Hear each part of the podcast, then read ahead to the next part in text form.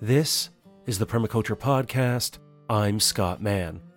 This is the second conversation with Shaun Chamberlin about the life and work of David Fleming, and how, as the editor of Lean Logic and Surviving the Future, Shaun is carrying on David's legacy. During our conversation today, we talk more about a variety of David's ideas while grounding them within Shaun's life and the work that he's currently doing to continue to share these ideas of how we can survive the future and create the world that we want to live in.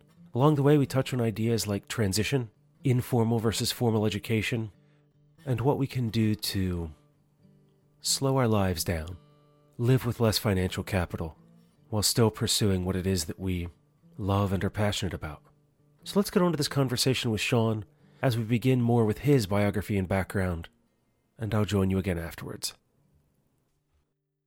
Then, Shaun, in our first conversation discussing the work of David Fleming, Lean Logic, and then your production of Surviving the Future, a shorter narrative version of that larger, more involved work. In this time around, I'd like to dig more into you and what you're doing and how you're applying David's work in everything that's happening currently in the UK. And so I was wondering if you could give us a bit of your direct biography and background, how you came to transition and whether or not you've been involved in the permaculture side of things, and we can take the conversation from there. Yeah. My background before all of this work was I was running a learning centre for marginalised groups. So I was working with drug misusers and people with mental health issues, particularly young asylum seekers, and yeah, running a learning centre, so helping them to acquire the skills and qualifications that they were interested in. But then in my spare time, learning about, I don't know, the wider crisis of civilization and the feeling like here I am helping people reintegrate with society, but it seems like society itself might be heading off a cliff. So I feel like maybe that's what I want to engage with a bit more. And yeah, I was doing that mainly in my spare time. And as I mentioned in our previous conversation, I then found myself at Schumacher College, which is where I first met Rob Hopkins and David Fleming. Got very excited by both of their work, David's work, and the transition movement, which in many ways was being birthed out of David's work with a lot of help from Rob and Ben Brangwyn and other people. And so I, yeah, got very involved with both of those elements. And not long after that, there was some feedback going to the transition network from local transition groups who were saying they were starting to grapple with this idea of energy descent action planning their community over the coming decades. And they were saying it's really hard actually because we know about our local resources and our local skills and our local needs. But if we're going to look 20 years into the future, we need to know more about the wider scale issues that might affect us, whether that's national policy decisions or whether that's peak oil and climate change in the world or whatever it may be.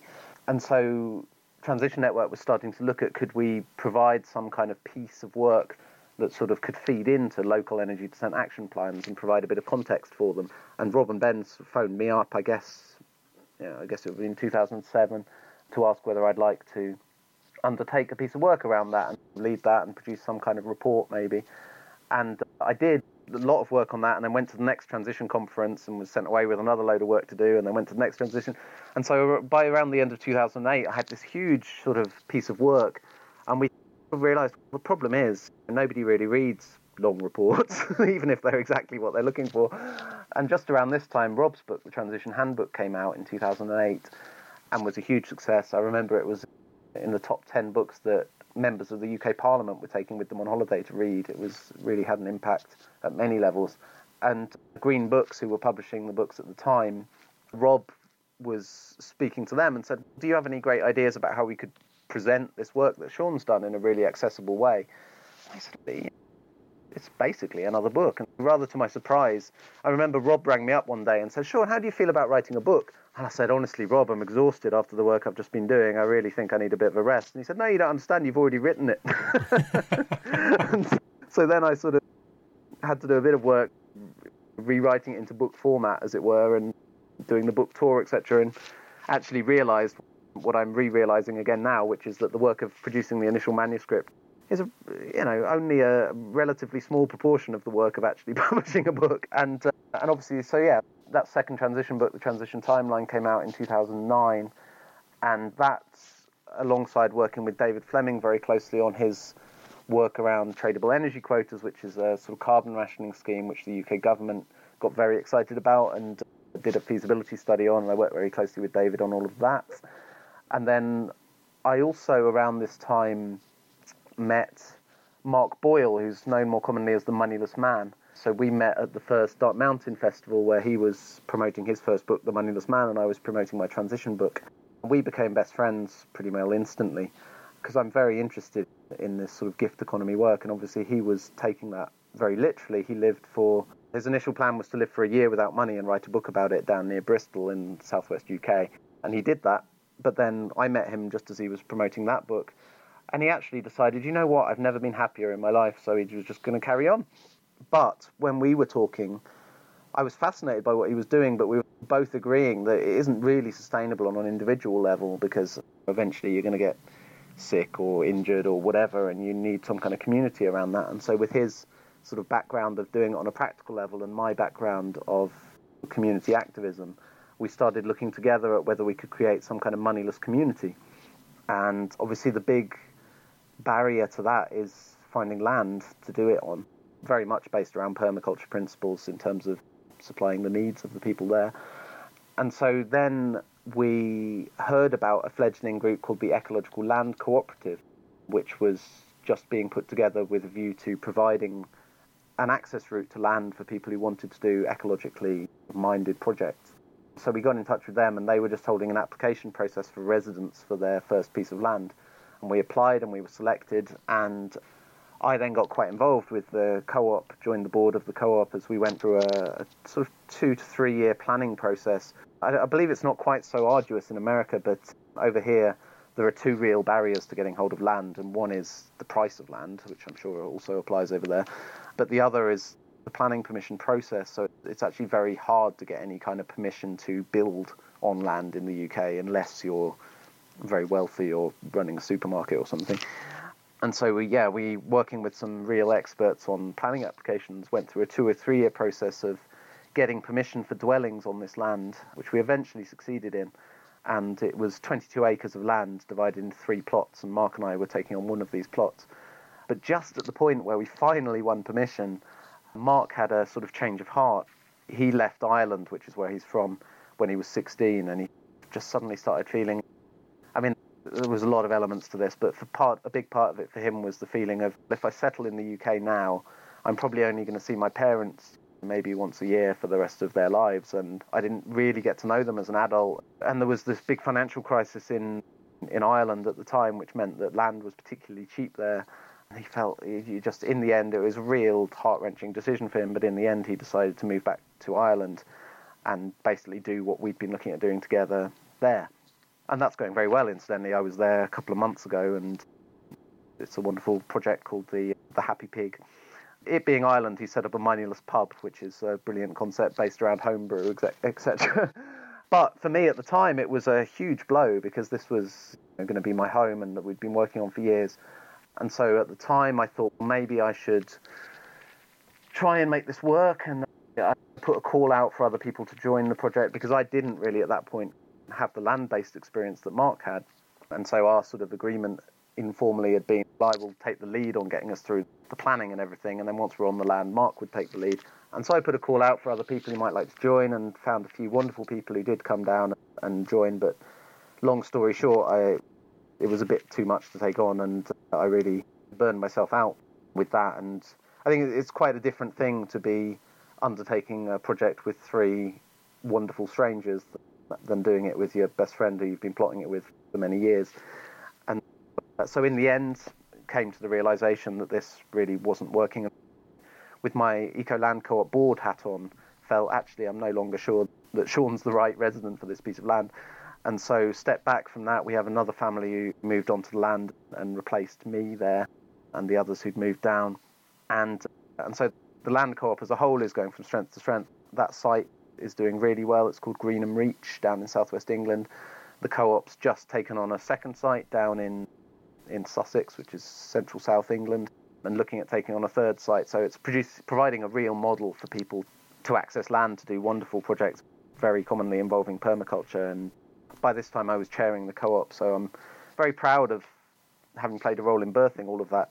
But after all of that, I stepped back around two years ago from active day to day involvement with the co op and really then focused my energies on on David Fleming's work, which I was very aware hadn't found its publication by this point. And yeah, it was around this time when when Chelsea Green discovered Lean Logic extract in the Dark Mountain Journal and got in touch about publication. And the last two or three years since then have been Lean Logic and Surviving the Future have been my my sort of core work, if you like. Although I'm still very involved with the co-op and with transition, and all of my work goes under this banner of Dark Optimism, which is my website, because I find bright, shiny optimism to be a bit frustrating because I'm like, well, everything isn't fine actually. But at the same time, I think you know, even in a world of great crisis and challenge, there are still good stories to tell with our lives, and and that sort of inherent optimism in our ability to not just minimize our impact on the world, but have a positive impact on the world is yeah, is where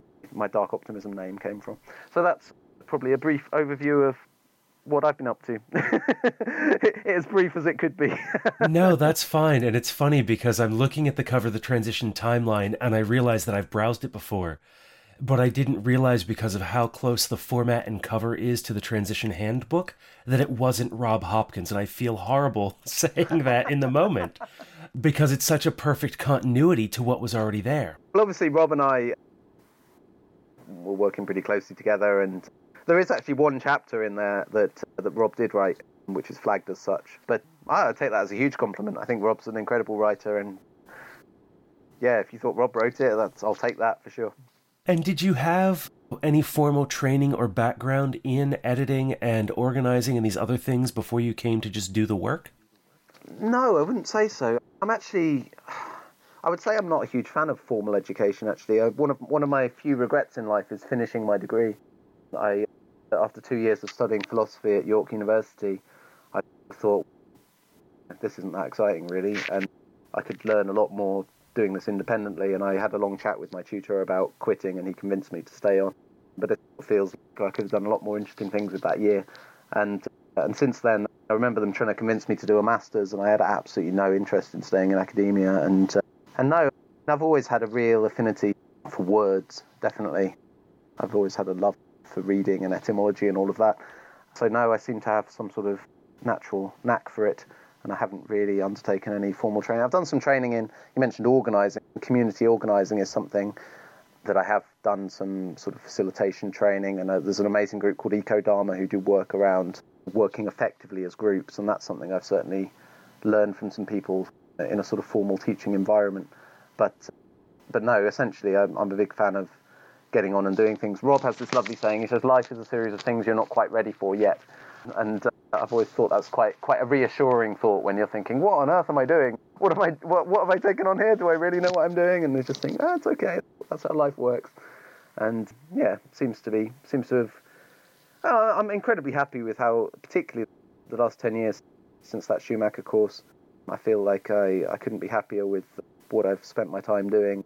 And actually, this concept of not quite moneylessness, but living extremely cheaply. This is one of the things Ben, Mark Boyle, and I really bonded on when we first met. Is that's been the key to spending all this time doing things I'm so passionate about. Is I live very cheaply. I live on, I guess, four or five thousand pounds a year, and that allows me to spend all my time doing stuff I'm passionate about, which is very often not paid. But if you're not spending lots of money, you don't have to worry about earning lots of money, and that allows you to follow your passions. So that's been a that's been an absolute key for me in being able to pursue all these things. And yeah, what can you buy that's better than spending all your time doing stuff you're passionate about, really? And it's interesting because the figure that you mention, I've been running the podcast and living my life on around ten thousand dollars a year, which is probably about the same amount of money, actually.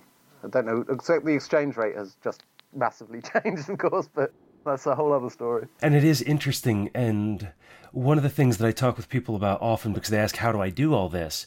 Because of the American lifestyle being what it is. And it's, I've had to live my life very intentionally in order to do this. That it is about making decisions about, is this really where I want to spend my money? And that's, that's one of the key drivers for me behind putting so much time and effort into the land cooperative as well, because for me, one of the great injustices of our time is that people have to spend so much money on rent or mortgage or whatever it is just to have a place to exist that it automatically ties you into the market economy because you then have to raise the money to do that. And you know, so much of David Fleming's work is about this informal economy, and been a key secret for me is staying with friends, staying with family, and relying on the informal economy rather than monetary economy to give me a place to, to rest my head has been core. And it's, it's funny, people have described it to me as their form of offsetting. They say, I don't feel great about some of the aspects of society in my life, but by giving you a place to lay your head for free, that allows you to get on with some activism offsetting on my behalf. So, yeah, their form of offsetting is giving me a couch for the night. And it's interesting for me because I live in a transient way right now, moving between different sites and things just to be able to make this kind of work. Yeah, that's yeah, very familiar to me for sure. And that's why the land co-op has been all about providing a space where people can access land cheaply. And certainly the idea of, of Mark and I we had a, a multi-page non-business plan for our moneyless community. And one of the core concepts there is if I can't remember who said it someone said brilliantly once only human beings could invent money and then pretend they'd run out. And this idea that we're trained into in our culture that money is what you need to get by. When, of course, permaculturists know all too well that nature gives in abundance if you let it, really. A big part of our thinking was if we can provide somewhere that lives in that sense of natural abundance, then people who come can stay and eat and drink and for free. And it's a really. I remember when I first met Mark and I went down to stay with him for, I'm not sure, maybe only a week or so and it was just a lovely experience. And then I remember when I left, I went to the local train station, and the experience of oh wait, I have to pay money to buy my ticket to get on the train. It was it was surprising how uncomfortable that felt, how almost dirty it felt in a funny sort of way. Even after just a week of living in a place where money was just not an issue at all, and you, it was actually scary how surprising it was to realize how strange it was to live without money, to realize, oh, all these things like conversations, actually, we don't pay for them, but you get so, so easily into the mindset that you have to pay for everything that it's almost easy to forget that the informal economy is still absolutely the core of society. And we'd be horrified if, you know, if our parents came around for dinner and we tried to bill them for it afterwards or something. but yeah, so yeah, as I say, that's been a real driver for me is finding ways to enable more and more people to escape from the clutches of the market economy. The etymology of mortgage is fascinating. You probably know mortgage, the etymology of that is death grip, which I think is wonderfully explicit. But unfortunately, that's our birthright very often, whether it's in the form of rent or mortgage. So finding ways to free people from that and allow them to unleash their brilliance is something I'm quite passionate about. My passion probably shows. It does, and I really I appreciate that because it was one of those things for me. I quested for so long. I was searching for something big enough to work within. And it's one of the things that I love about permaculture and doing this podcast is that originally it started as just a way to write my post PDC education, initially by writing short pieces and things to release to wrap my brain around this information and do some additional research and reading. And then after taking a break and finding out that my audience had quadrupled in the time that I had been gone, started doing these interviews and it's become more about listening to the stories of others and getting to draw that out of them and to try to connect in a way that we can really hear those passions. Because my life is my story, your life is your story. We all have a story to share, so why not sit down and tell them? Well, absolutely. Yeah, it's a pleasure to do. Absolutely. How long have you been podcasting for? This month is my six year anniversary. All right, nice. Oh, it's an honor to be here then. Thank you. yeah, it's something like 400 episodes in the can. Actually, maybe more than that now. That was the last time I did a count when I was approaching that. So, yeah. Someone will be doing a PhD on your podcast before you. Could be, and and that mention of a PhD, your education. It's one of the things that I was wondering about because here in the United States, formal education is very often a shortcut to legitimacy unless you've been doing something for 20 or 30 years, have written some books, and are recognized as an expert, it can be really hard to bring about change. But if you walk into a meeting and you can say, I have an accredited degree from this organization on this topic, that's why you should listen to me. It's like an immediate response. It's an, okay, what do you have to share with us? And that was one of the reasons why I took my education in the direction it did. I was working with a career counselor at the time because of trying to figure out where to take the show. And that was one of her suggestions. She's like, look, in the United States, this is what you need to do. Yeah, it's going to cost you some money, but you find the right program, you can do it inexpensive, relatively speaking, and it jumpstarts what it is that you're doing. But it seems, though, that in the UK, I keep hearing these stories of folks who are just able to do it. And you were talking about authoring parliamentary papers with David. I think it is an issue, definitely, and it's something I've been aware of. She was a big surprise for me. As I mentioned, my, my transition book, I wrote by accident, if you like. I thought I was writing a report, and then it became a book. But it was quite a, it was quite a revelation that after I published it, suddenly I'd be getting all sorts of invitations to speak on the basis of being an author. Whereas if it had been a report, nobody would have invited me to speak as the bloke who wrote that report. And you know, I think that was actually quite a turning point in terms of this credibility thing that you're talking about. Having written a book and a book that someone had felt was worth publishing gives you a certain level of credibility. And then, of course, in a way, I was quite lucky to be part of the kind of early days of transition, which then itself, by association, gave me a certain credibility because within certain audiences, people have heard of transition, and so they're interested in me because of my relationship with that. And then similarly, David Fleming, hooking up with him, so he he had already published some work on this tradable energy quota scheme, and that was getting a certain amount of attention in academia. And then just about when I met him, it got went a bit stratospheric because David Miliband, who was our Secretary of State for the Environment at the time, got really excited about the idea and decided to do government funded feasibility study into the work. And so, David, being the originator, obviously was involved in all of that. And me, as his partner in crime, was editing his work and working with him very closely on it. And yeah, came around to this work. In fact, the, the co authoring thing was a kind of combination of the two that David was very impressed with my transition book and in particular the work around peak oil and climate change in there. And invited me to co-author on this report with him.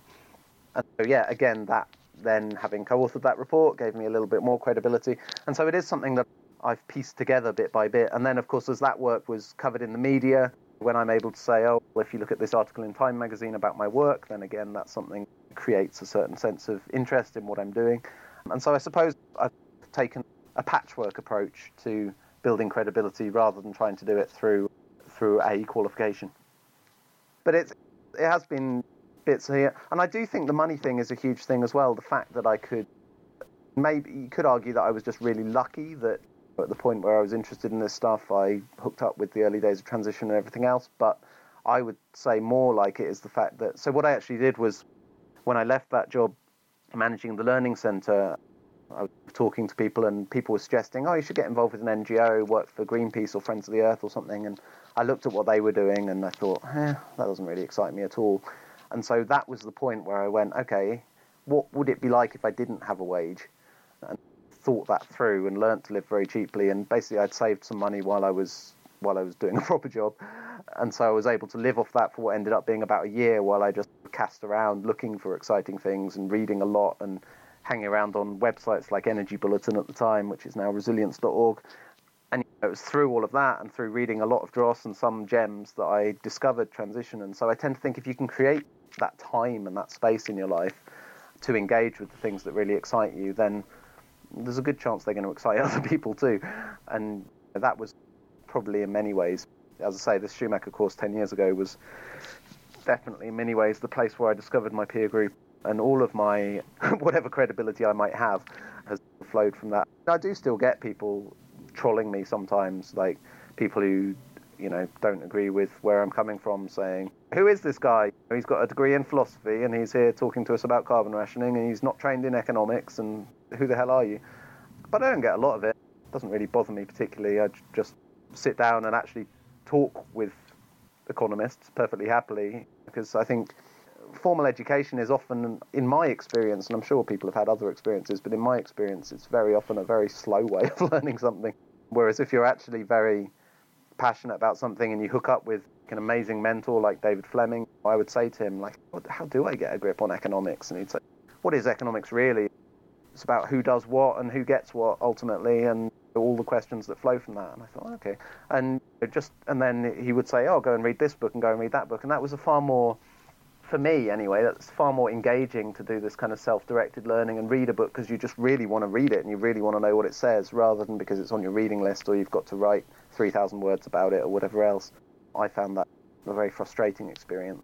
But when you're motivated by the desire, and in fact, the entry on education in Lean Logic makes a very similar case actually. Now I think about it, if you're if you're driven by your passion to know about something and to make something happen, then any resources that you find you, you're going to use. Whereas if someone just throws a bunch of resources at you and says, get on with it, it you don't have the motivation. It's the motivation that's the key thing in, in learning, I think. And once you actually get into the conversation and someone finds that you're worth talking to, then they don't really care what your qualifications were anymore. All they ever are, as you were saying at the start, is a way of getting your foot in the door, really. So if there's a way of getting your foot in the door that doesn't involve what to my mind would feel like a lot of wasted time going through a formal education process, then I'll take it. but I'm sure, you know, some people, if you find a great teacher and a great course, it can be a wonderful thing. My two weeks at Schumacher College were, in a sense, formal education. I signed up and paid for a course of education there, and it was absolutely the most life changing experience of my life.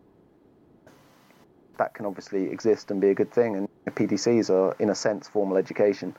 But I think a lot of mainstream formal education is about educating people to fit into a system which I have no desire to fit into, and that is probably why I felt so so frustrated during during my degree. I can appreciate that feeling because that was one of the things I was originally studying computer science in the mid 90s and while I was studying that I was involved in internships over my summer and winter breaks that were paying me a very livable wage mostly on the knowledge that I was learning on the job as opposed to what I was necessarily engaged in in my coursework. Though I do have to say that the piece of it that's interesting for me was that there was that feeling of being part of the system. And I've heard this idea that now a four year undergraduate degree is part of this K through 16 program. That we're no longer K through 12 because of how many jobs are requiring. What's this K through? I'm not familiar with that terminology. In the United States, our primary education before you go to college is K through 12.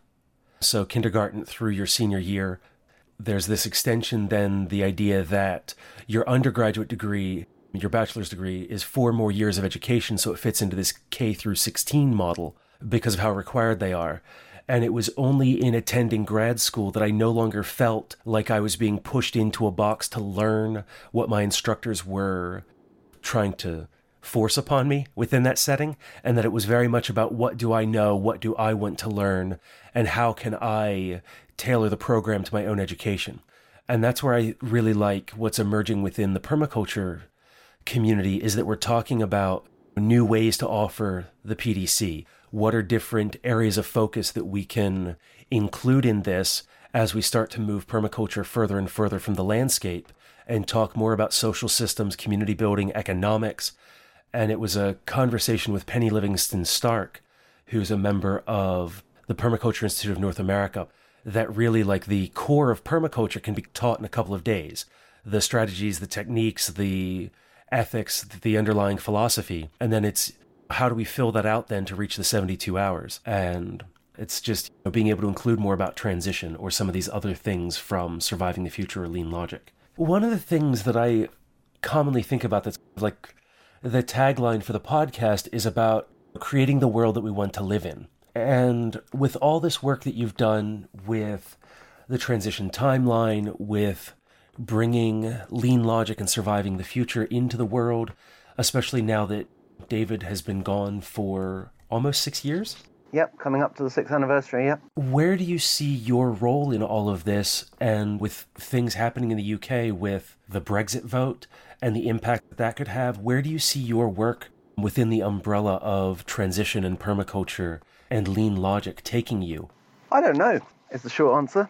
So, one thing I haven't mentioned, which is quite a huge thing for me on a personal level, is that three weeks after David Fleming died very suddenly, my my fiance died very suddenly, Maria, and that was obviously a huge moment in my life that month to lose basically the my sort of partner in crime on a work level, if you like, David Fleming, who I was very actively collaborating with daily, and my sort of romantic partner. really knocked me for six. And then having to go straight into getting this parliamentary report finished without David and doing justice to that.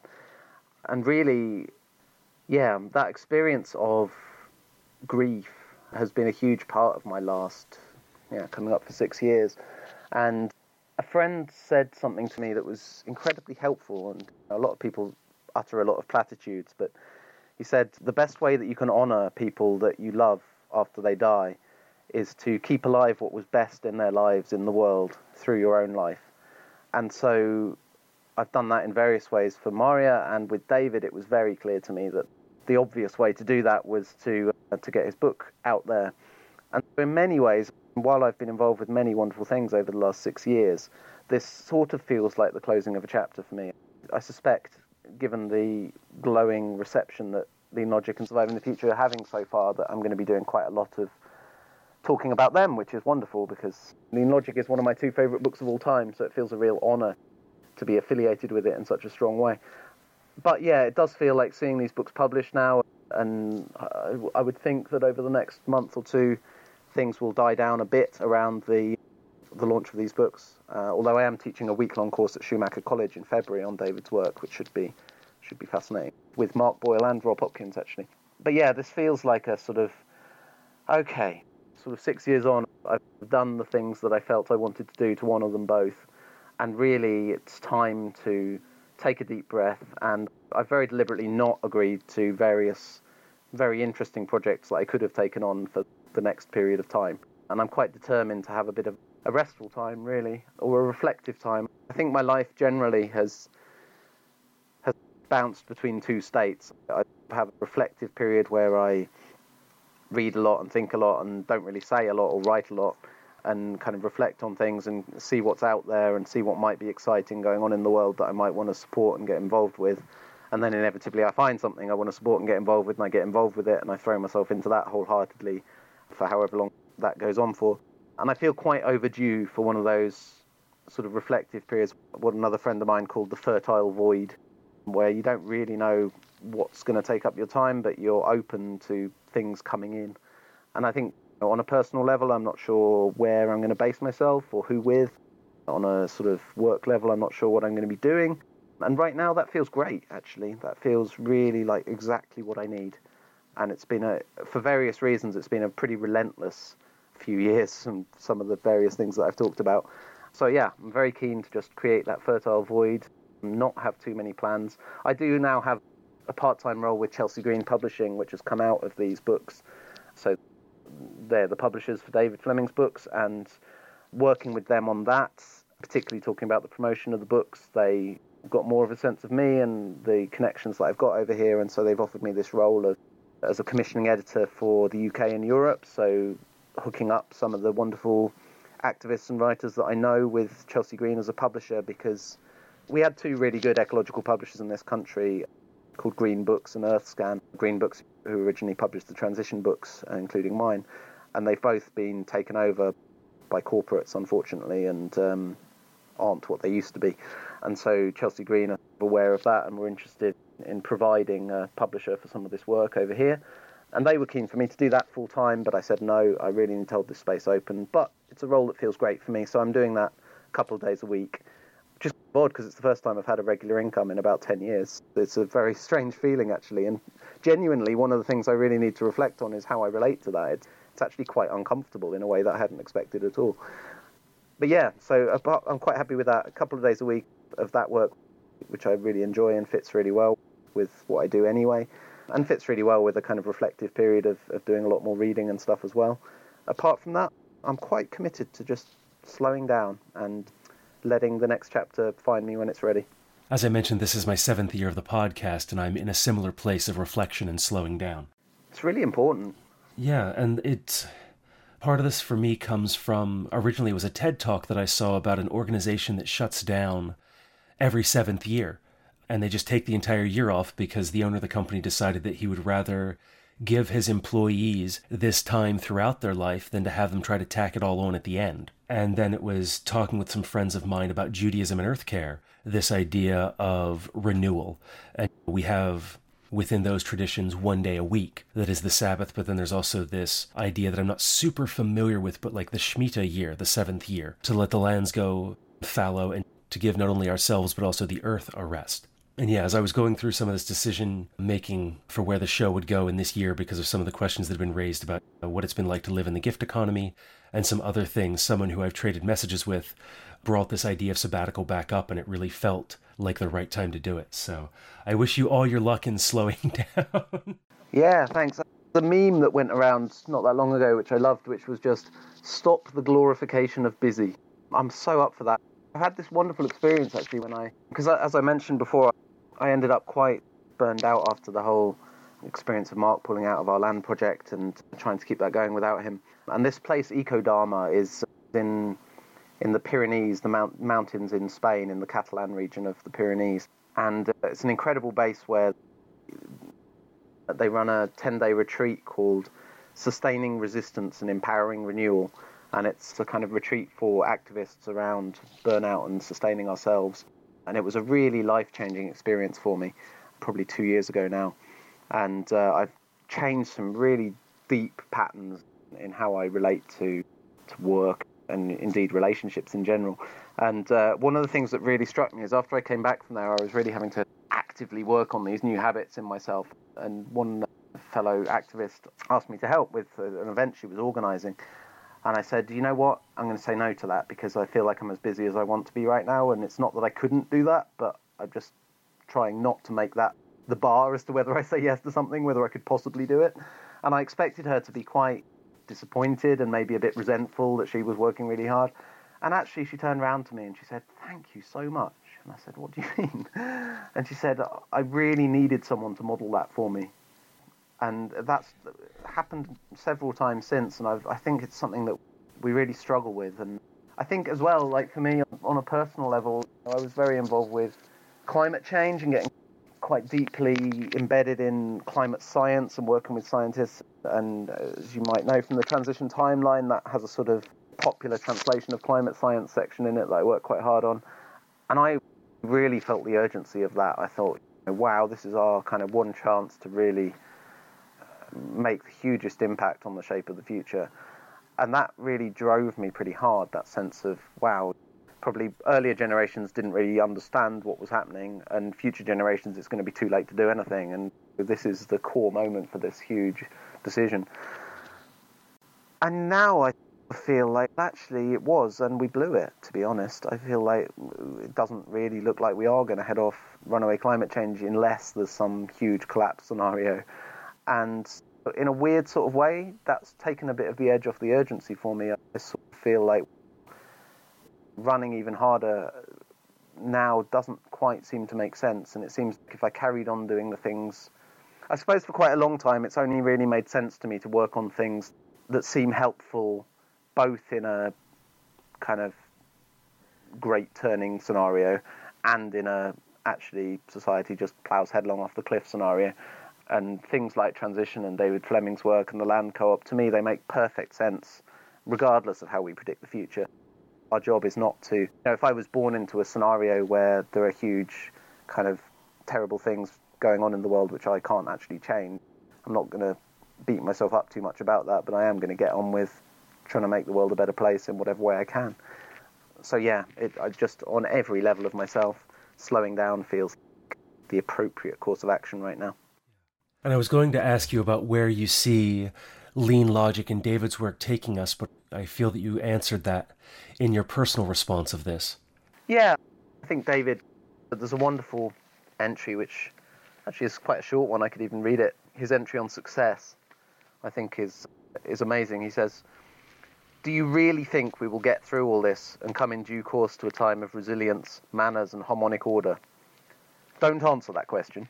For you may f- discover to your cost that your answer is either a self fulfilling or a self denying truth, and that both count against us. If we deny that there is a livable future, then we will do little to secure one. If we affirm it, we come into other troubles, such as complacency, an optimistic view that what we are doing now is all that is needed, an iconic focus on the simple solution, or the constant anxiety of life on the edge between hope and doubt. Positive thinking seems to be the right thing in the circumstances until you notice the wreckage. Instead, Think of what happened to Orpheus and Eurydice. Eurydice, you may remember, died after having been bitten by a snake, and Orpheus went down into the underworld to recover her. The goddess Persephone agreed to let her go on condition that Orpheus did not look back at her as she followed him. Unfortunately, he forgot about this condition. He did look back, with the result that Eurydice vanished forever, and Orpheus was torn to pieces by angry women who threw his head into the river Hebrus, where it floated downstream, still singing. That is, make the intense commitment at walking pace, plod on, climb steeply uphill out of the underworld. Keep your eyes fixed ahead. You never know, you might get there. You might even find out where there is, and you might inspire others to come with you. Just don't look back.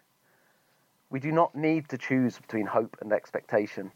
What matters is to keep hope alive, which we won't succeed in doing if we are constantly checking up on it. It is not certainty that sustains our focus, but the ambiguity that comes to us, for instance, in the prayer from another ancient moment of commitment against the odds quote, Lord, I believe, help thou mine unbelief. And I think that says it all, really. I think David emphasizes throughout that there's no need to agree on the shape of what the future is going to look like. And someone told me when I was working on the transition book, actually, the one thing we can sh- be sure about in the future is that it won't be what we expect. And what matters is plodding on. And yeah, I mean, you mentioned earlier about Brexit, and that's something which has actually come up a huge amount during the book tour that I'm currently in the middle of or towards the end of. Because I think that for me, I, I found Brexit an interesting thing actually, the vote. Brexit itself, of course, hasn't happened and possibly may not even happen. But in terms of the vote, it was the first thing I'd been asked to vote on as a member of the electorate I didn't seem pretty clear to me what I was, which way I was going to vote, or indeed whether I was going to vote, because I, I've never felt any sense at all that I could bring myself to vote for either of the main parties here. And so I've always voted Green, not because I think voting's actually a particularly important thing that we should spend too much time worrying about, but I'm willing to spend a few minutes posting out a vote for the people that I know within the Green Party who are doing really great work, and then I get on with what I'm doing for a better world. But Brexit, I wasn't clear. From a transition point of view, I thought I'm up for relocalising and bringing control back to as close to the local level as possible on the one hand. And I look at some of the things the EU's doing, like some of the trade deals and things, and I think well, that's despicable and I want nothing to do with it. On the other hand, I look at British politics and it's probably more poisonous than European politics. So I thought, well, actually, if I vote in, if I vote Remain, then I almost do it with an apology to the rest of Europe for inflicting us on them.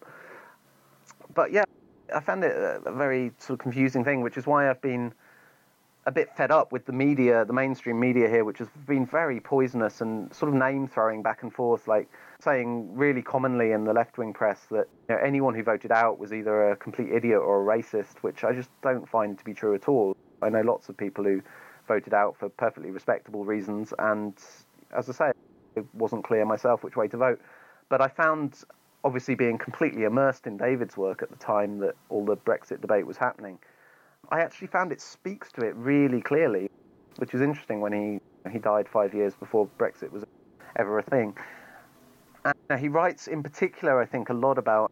I mentioned, I think, in our previous conversation about how his work seems to speak equally to self-identifying right-wing and left-wing individuals. And I, I think one thing that's spoken a lot to the Leave vote has been his work on identity.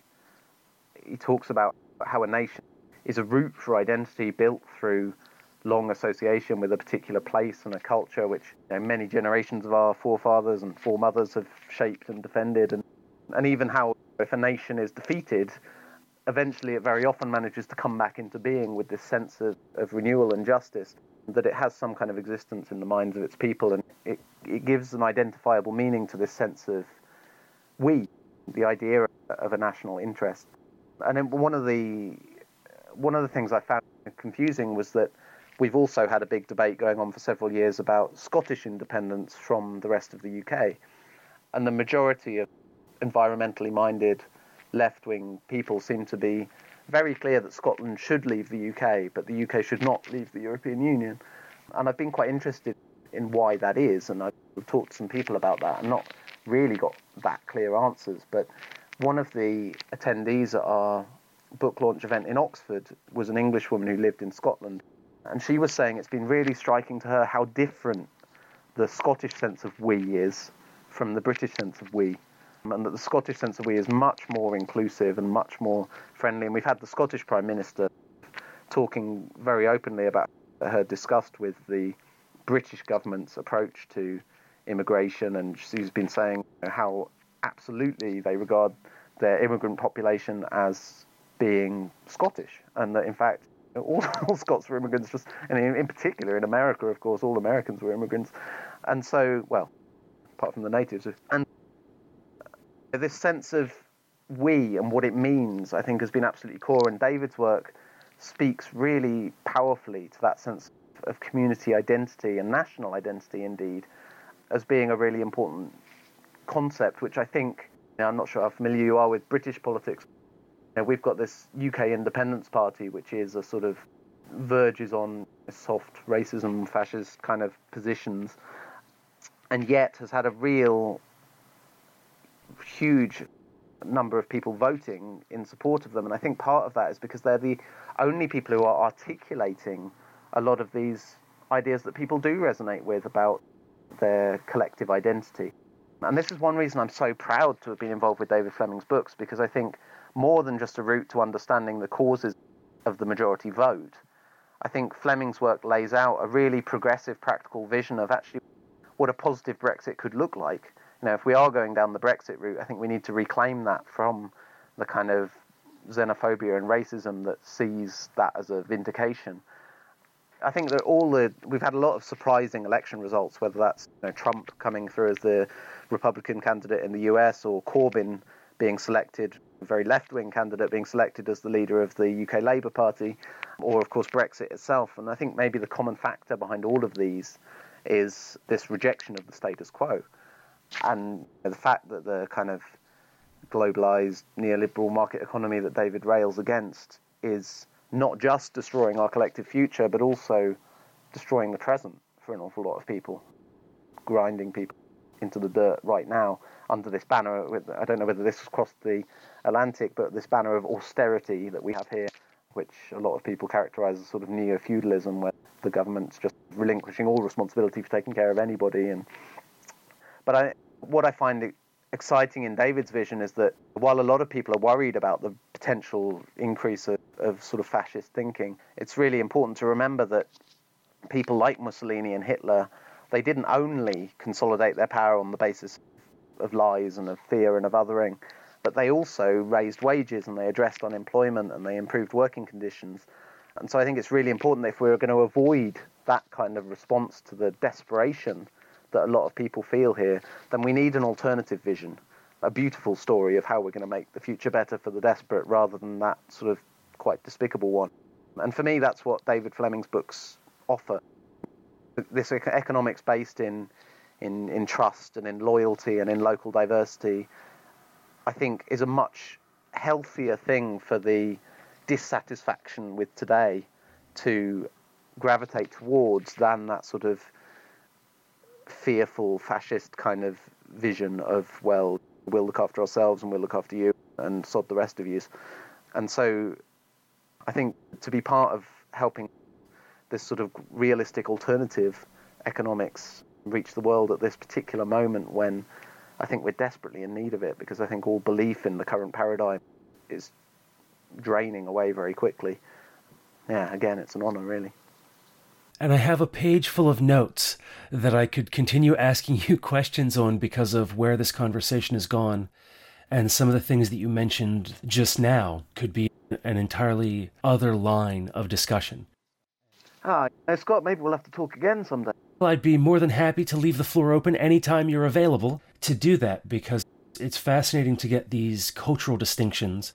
Because one of my early permaculture clients, someone who I care for very much because of the lessons that we learned from each other and because of the ongoing support that they provided to me through conversation and some of our email exchanges. We were having a conversation about politics, and our views were very diametrically opposed to one another. But as we really started talking about the things that we cared about, we realized that it was just the way that the rhetoric was couched within our political climate that caused us to feel so divided. When we really got down to the root of everything, we realized that 99% of what we cared about we actually had in common. And that was the place where we really became human for one another and have been able to have some great conversations about family and everything else that we care about. And have got to a point where we can agree to disagree. And I think there may be a reference to this in Lean Logic about how this idea of arguing to win is really a relatively recent idea. That throughout our cultural history, that we would get together and I like that idea that you mentioned about you know, getting drunk to consider something. We would get together and have some kind of a festival and to drink and to share food with one another, to break bread, and to have these really hard conversations. But at the end of the day, we were still members of the same community. We might disagree, but it was in the space between the disagreement that we found understanding. Yeah, it's, it's in his entry on a shifting ground.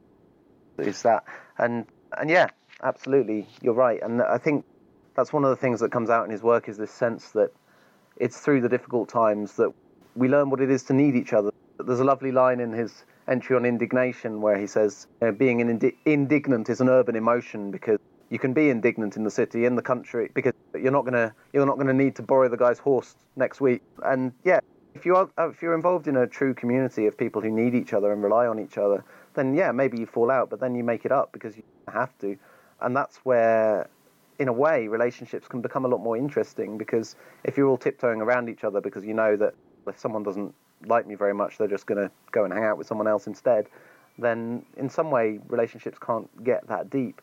And I mean, in some ways, I think that's one of the challenges of transition is that it's often trying to create a sense of community every Thursday at seven o'clock, when in fact true community is based on something much deeper than that. In the same way that true family is, it's, it's based on actually relying on each other for something that you can't get anywhere else and that, as you say, it does allow for. In the same way, one of my favourite entries in Lean Logic is uh, about the public sphere and the private sphere and the relationship between them, and he talks a lot about how within, as we know, with our family, we can enjoy a lot of things that we can't enjoy anywhere else, but we can also be a a lot more rowdy and difficult than we would dream of being anywhere else as well, and you know, that's a real thing and that's an important thing, and it does allow for a deepening of relationship because then when you go out into the world together with someone that you've seen every side of them, there's a real loyalty there because you feel like you know this person in a way that you don't when you're being polite. If I'm not betraying my English heritage by criticizing politeness. I really appreciate that because I come from a large family. I was one of 18 cousins. My mother was one of 12 children. And so we would get together at my grandmother's house and there'd be 70 to 100 people who I was related to. And of course, there was, you know, we'd be getting into rows and things like that. But 15 minutes later, we're just sitting next to the campfire playing music together, telling stories again. And it really gave us that kind of exposure. And there's something that comes from the restorative justice movement about the idea that everyone is worth more than their worst decision. I think sometimes that gets lost that it's easy to judge people based on their intent as opposed to their actions and to just bring compassion and understanding to the table but i'm sure that's that would be another conversation we could have about building community and culture yeah i think we've lined up our next five conversations we've got our subject matter sorted now yeah i think so but so i don't take up any more of your time because we've run over much longer than we'd originally planned with either conversation the joys of the informal economy. Yeah, yeah it's beautiful. it provides this space to build real human relationships and to have the time to have these conversations that aren't super scheduled. But do you have any final thoughts for the listeners before we close this session?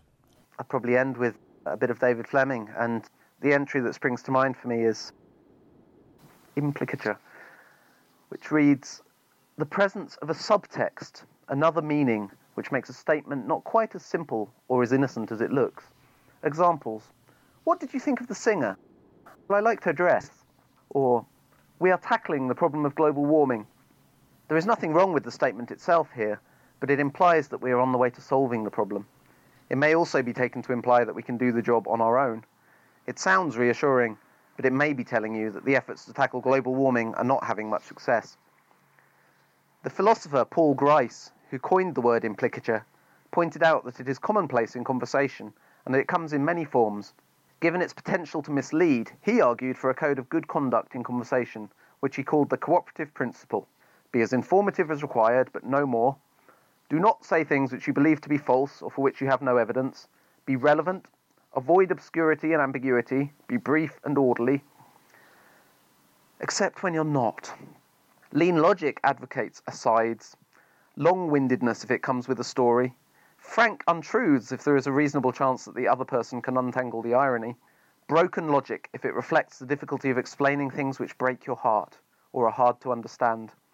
It does not share the modest self restraint which we find in Psalm 131 I do not exercise myself in great matters which are too high for me. Lean logic finds that when dealing with great matters, it can, from time to time, be a good thing if there are cracks and faults in the argument, for the repair of which help is invited. It is a reminder that a conversation is a cooperative affair, not just a series of beautifully manicured statements. I just love that there's a dictionary which contains the, the advocacy for conversation over beautifully manicured statements. And that seems, that seems a very apposite place for us to, to end what we were just reflecting upon. And I'm really glad that you read that because in my personal life, I'm very much a storyteller who is long winded and will drop threads and pick up others. And my friends know just to hold on for the ride because we will get somewhere, but we don't know where it's going to be. Yeah, I can see why you like lean logic. Yeah, I really do. And it's like an offline Wikipedia for creating a regenerative future with the way that one word can lead you to a next because of the asterisks in the text that tell you that this word is defined elsewhere, as well as each of the entries having references at the end for other pieces within the book that you might be interested in that weren't necessarily used or defined within that entry. One of the reviewers said that David Fleming's not necessarily convinced that the internet will survive far into the future, but she wasn't so worried about that anymore because she had lean logic. and as I said in our first conversation, I think we have six volumes between Mollison's Designer's Manual, Holmgren's Permaculture Principles and Pathways Beyond Sustainability, and then Surviving the Future, Lean Logic, the Transition Handbook, and the Transition Timeline to provide us with a really core area that we can study in order to prepare ourselves then for the skills that we need for whatever the future brings to us. No, that's not a bad grounding, I would say. And that was Shaun Chamberlin, editor of Lean Logic and Surviving the Future, as well as the author of the Transition Timeline. You can find out more about him at his site, darkoptimism.org. In the show notes, I've also included links to Chelsea Green Publishing, where you can pick up a copy of Surviving the Future or Lean Logic. What I like about this conversation with Shaun is that idea of dark optimism and all the choices that he's making in order to live his life in a particular way are realistic to the situation that we currently find ourselves in. Every day, there's more news about what the future is really likely to be like with climate change and the shift in national and international politics in a variety of countries. The world is rapidly changing, and there's no way to know what the future will hold. But if we keep pushing on, we can make a difference in our own lives and those of the people who we care about. Because the only way we're really going to do this is with each other. Until the next time, spend each day creating the world that you want to live in by taking care of Earth, yourself, and each other.